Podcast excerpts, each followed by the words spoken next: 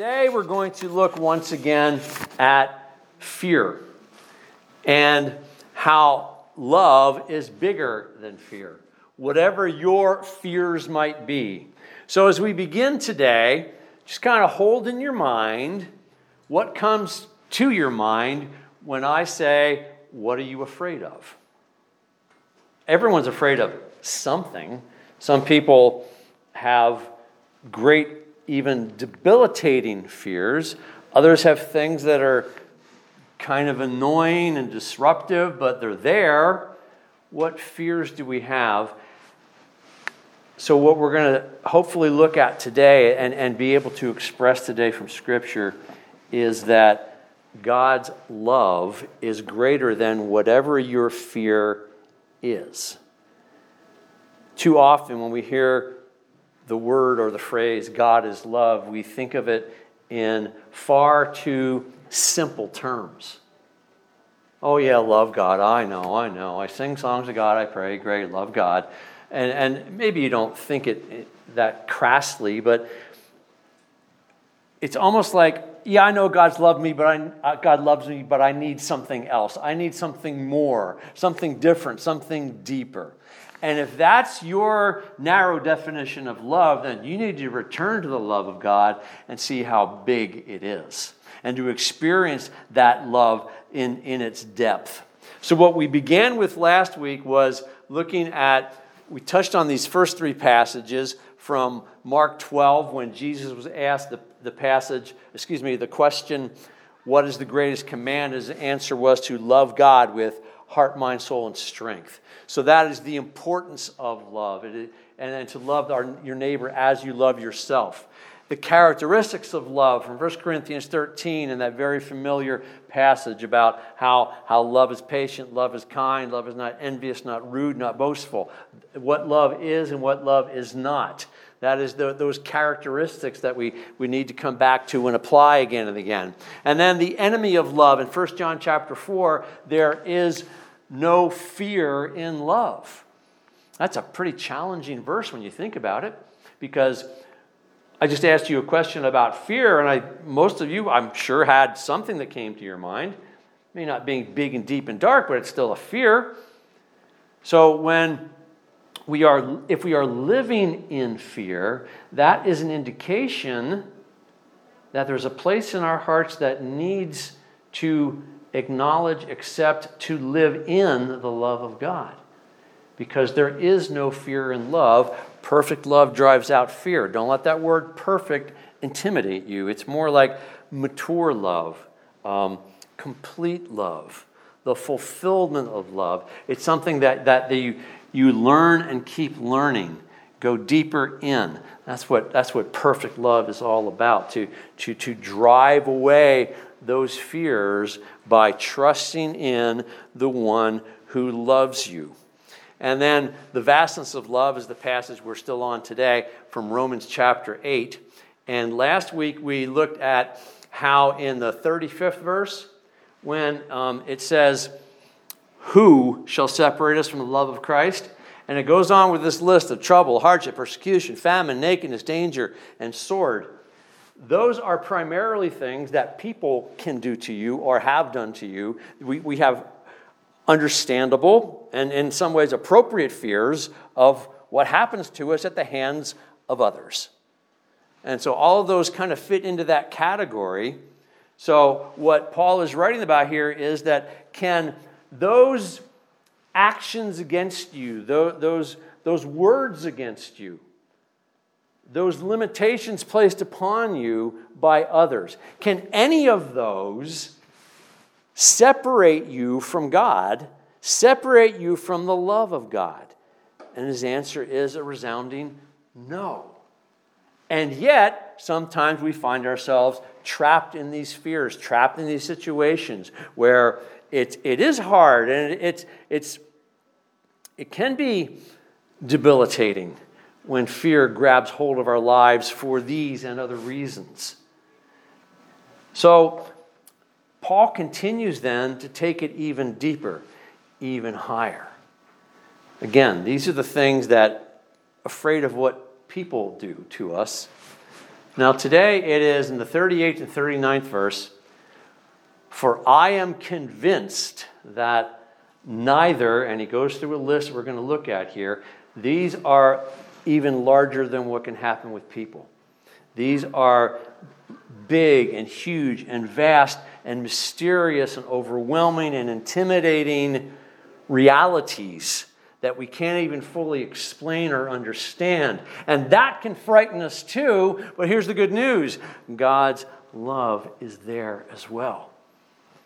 So the first one is death nor life. Neither death nor life can separate us from the love of God that is in Christ Jesus our Lord. There is no experience in life or in facing death where God's love is not present. Now, let me say that carefully. Terrible things happen to people where you didn't feel loved by that person, where you didn't feel love in that moment. People have what God has given to all humanity is a free will. And the reality is that people choose evil. People choose harm. People choose awful things. And God, in His love, has not, God doesn't jump in and just stop someone against their will from doing something. They have to choose that will. And that's what prayer does. What prayer does, it, it helps that person to see a better path. They still have to choose it, but God's will doesn't override their will. And when that will is chosen against love and um, is the complete opposite of love in acts of hate and evil, then that hurts. Of course, it hurts. And yet, God's love is still there with you in it. None of us expects to have a perfect worry free life. We understand that. We get that. God never promised that. Jesus said, In this world you will have trouble. But take heart, I have overcome the world. So, what that means is that I am with you in the trouble. And isn't that what we need the most? To know that when I'm going through the difficulty of life, to know that when I am facing death or the fear of death, that God is there with me in it. It is not good for us to be alone. He said that to Adam way back in the Garden of Eden. And that wasn't true just about providing him Eve to be with him. It was also the, the reality that living by ourselves, the, the thought of being completely alone, is, is terrifying. And this is the message of the gospel that you are not alone that God is indeed always with you, and nothing of life, as good or bad as it might be, or has been, or nothing about death or the fear of death coming to others that you love and care about, none of that separates us from God's love. And he goes on, he talks about angels and demons, or just mentions them. There is no spiritual power that can overcome the love of God. I won't pretend that in a couple of minutes I'm going to go into any in depth study about angels or demons.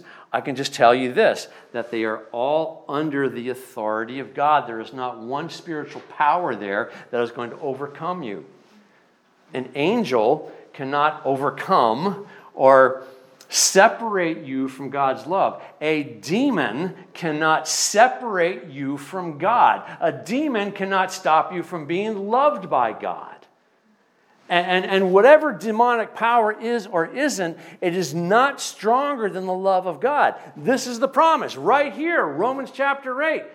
Neither angels nor demons will be able to separate you from the love of Christ. Any spiritual power. Throughout human history, there has always been, in most of human history, the majority of people believed in many gods. And up until the last several centuries, as as Christianity has, has grown, but also Islam, which also believes in one God. Now, granted, not in the same way that we do, but it's still one God. So, really, in terms of religions of the world right now, the majority of religions believe in one God, And that wasn't true until, you know, a, a few centuries ago. And to this day, there's many cultures that still kind of embrace that. And because wh- why do people do that? Why has humanity done that? Because we we want to live our lives, and there's things that we can't understand and can't control and are, are afraid of, so we attach a God to it. Or if I, if I want life to go my way, then I will attach a God to that.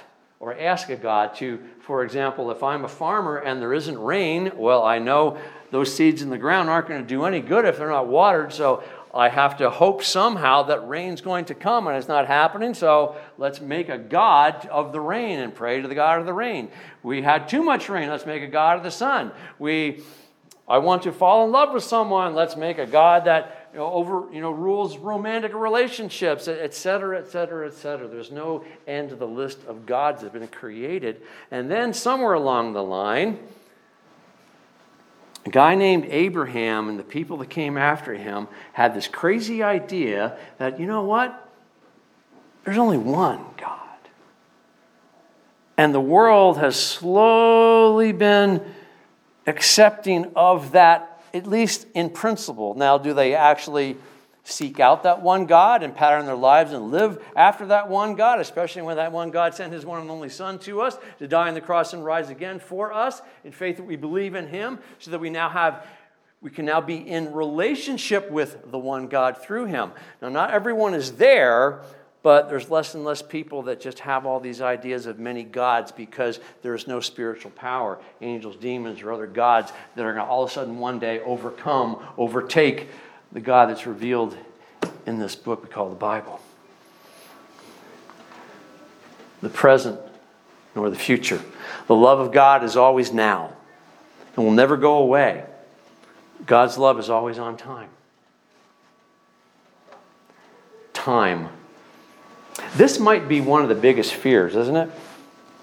When you think about if you've had experiences in your past that have really traumatic, awful stuff that happens to people, that can, can really grip you. It can even define you. And even if you realize that, you don't want it to, but you can't just get rid of it. It's not that easy.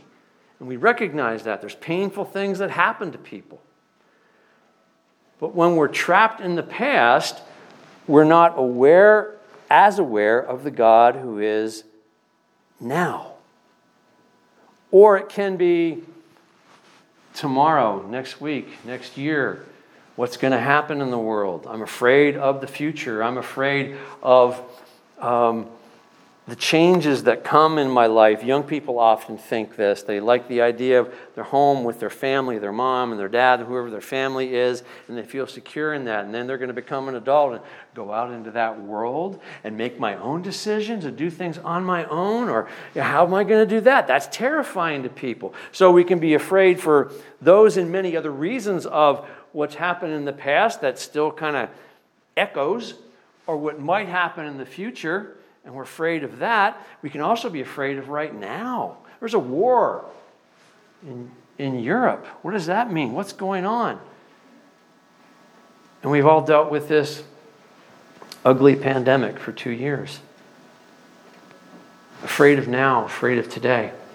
So, whichever it might be for you, if, if, if the past, the present, the future have created fears in you or, or Eh, for whatever reason, then come back to the love of God and recognize that this promise, again, from Romans 8, is that neither the present nor the future can separate you from His love. He is with you now, He is with you always. One of the other fears that people grapple with is the fear that they are not worthy of love the fear that, that yeah, that gospel thing from Jesus, that's good for everybody else, but everybody else doesn't know how bad I've been. I know how bad I've been, and God can't possibly love that. And yet, here we have this promise. There is, there is nothing that, that has happened to you, even of your own doing, even of your own choice, that can separate you from the love of God. Do you believe that? Do you believe that, that no matter what you've done, God still loves you? You can't even write a note to heaven or send a text message to heaven and say, God, this love thing, knock it off. I don't want it anymore. You know what God will do with that? Okay, well, I'm sorry you feel that way, but I still love you. But you, you don't understand, God. I, I decided to hate you. I still love you. I decided to not even believe that you exist. I still love you. It doesn't matter what excuse we come up with, we concoct in our minds, the love of God is not separated from us, even if we don't want it or believe it, He's still there. Present, future, or any powers. I, I made a list here, you could probably make it twice this long, of, of powers, things that are they're, they're, they're kind of something in the air, uh, a, a, a, spiritual power, not in the sense of something demonic, but something, something that is, is, is collective. For example, when you, when you walk into a group of people, do you find yourself acting differently according to that group? It might not necessarily be a bad thing, it's just you sort of adapt the, the culture, the vernacular, of the, of the people that you're with while you're with them. No one made a decision that said this is the way everyone's going to talk. It is a, it is a collective force among the people. Okay? So, so um, government, institutions, oppressive forces, political parties, cultural norms, bad religion, hate, gravity, mystery, time, space, emptiness, anxiety, loneliness are all powers. Now, we can't do much about gravity. Well, if we leave this planet, we can, in part, but there's gravity all over the universe, we're learning. Um, and it's one of the most powerful forces in the universe. So, gravity affects time. So, it goes back to the, the, the um, present and the future thing that we just talked about. But the powers that we deal with, the powers that we can identify, the powers that we can't quite understand, but we know that they're there, the power that I find myself resisting but struggling against? Any power.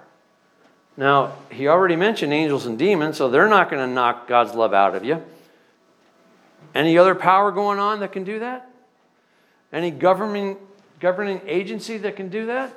Any political affiliation that can do that? No. Nothing separates us from his love.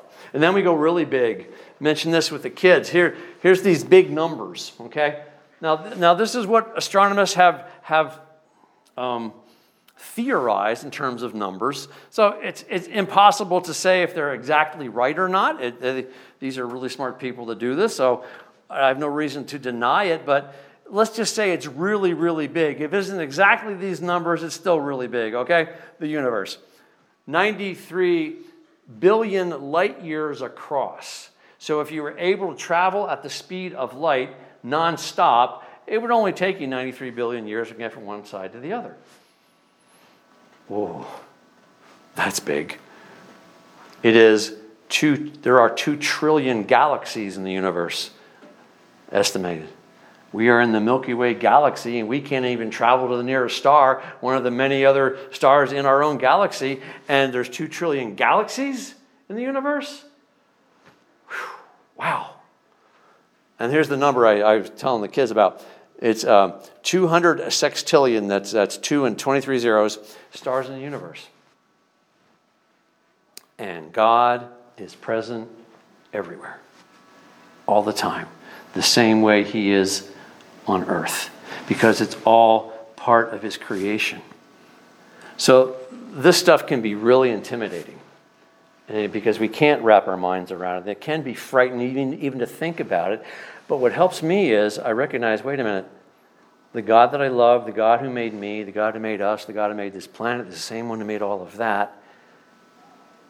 And He's promised to be with us no matter what. So, nothing can separate us from the love of God, not even the other end of the universe and not even not even the depths that we find ourselves in inside. And those are more scary, aren't they?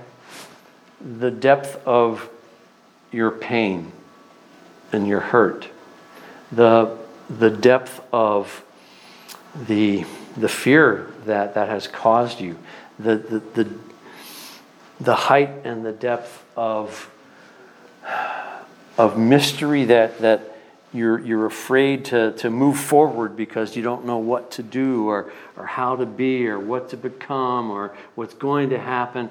All of the reasons that we have to fear height and depth, whether it is space, whether it is time, whether it is loneliness, whether it is, is pain from the wounds of life, no matter how deep it is, even hell itself does not separate us from the love of God. Jesus did what? He descended into Hades. He went all the way into death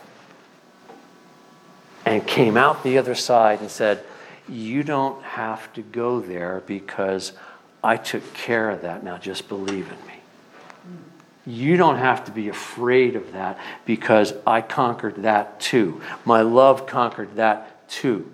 All you have to do is, is trust and believe that the God who made the endless universe endlessly loves you. That's the power and the depth of God's love. And in, in my humble and simple way of describing it in these few minutes here this morning, in anything else in all creation, in case you missed something, in anything else in all creation, no matter what we might find, discover, encounter, all of this massive creation will never find an absence to God's love.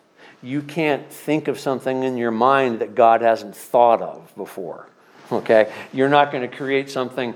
Well, the Bible has a lot of good answers, and we're glad for it, and it reveals a lot of, a lot of truth and helps us understand God and ourselves and, and, and the church and all these really good things. But you know what? They never thought of this. And this, this dark, deep thought comes. And you know what? God's been there too. Mm. Anything in all creation, no absence of his love. Nothing will be able to separate us from the love of God that is in Christ Jesus our Lord. So when we began, I asked you to think of the fear that you have or a fear that you have.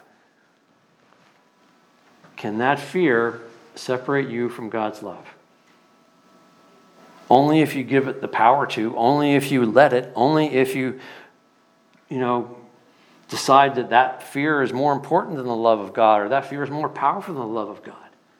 And I'm not saying it's easy to get out of those things, but the, the, the way through is always to, to start. The way through is always like the prodigal son in the pig slop and we always think of that in the sense of he's a sinful man, he's lost in his sin. Well, well that's true, but sometimes it, it's just, we're just lost in our stuff. And it, it, it may not even be sin, except that it's not, it's not acknowledging God or not acknowledging or believing that God is able to love you there and to guide you through it or is with you all the doubts and fears that we have. So, whatever yours is, Take that before the cross, take that to the one who died and rose again to conquer all fear, including yours. Let's pray. Lord Jesus, thank you for the love that you've given to us.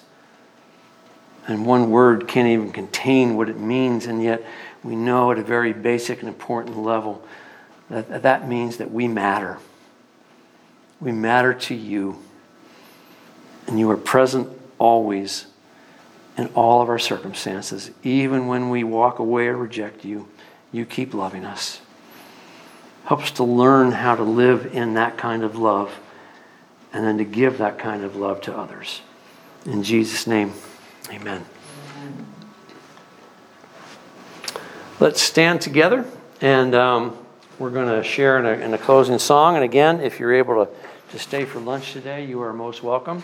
I also want to say if anyone needs prayer after the service, um, just that's what these chairs are for. Just come on up and, and someone will join you and pray with you. Um, if, if you want to talk or you just someone to pray with you and sit with you, that, that's always welcomed. And, and so that's what this is for.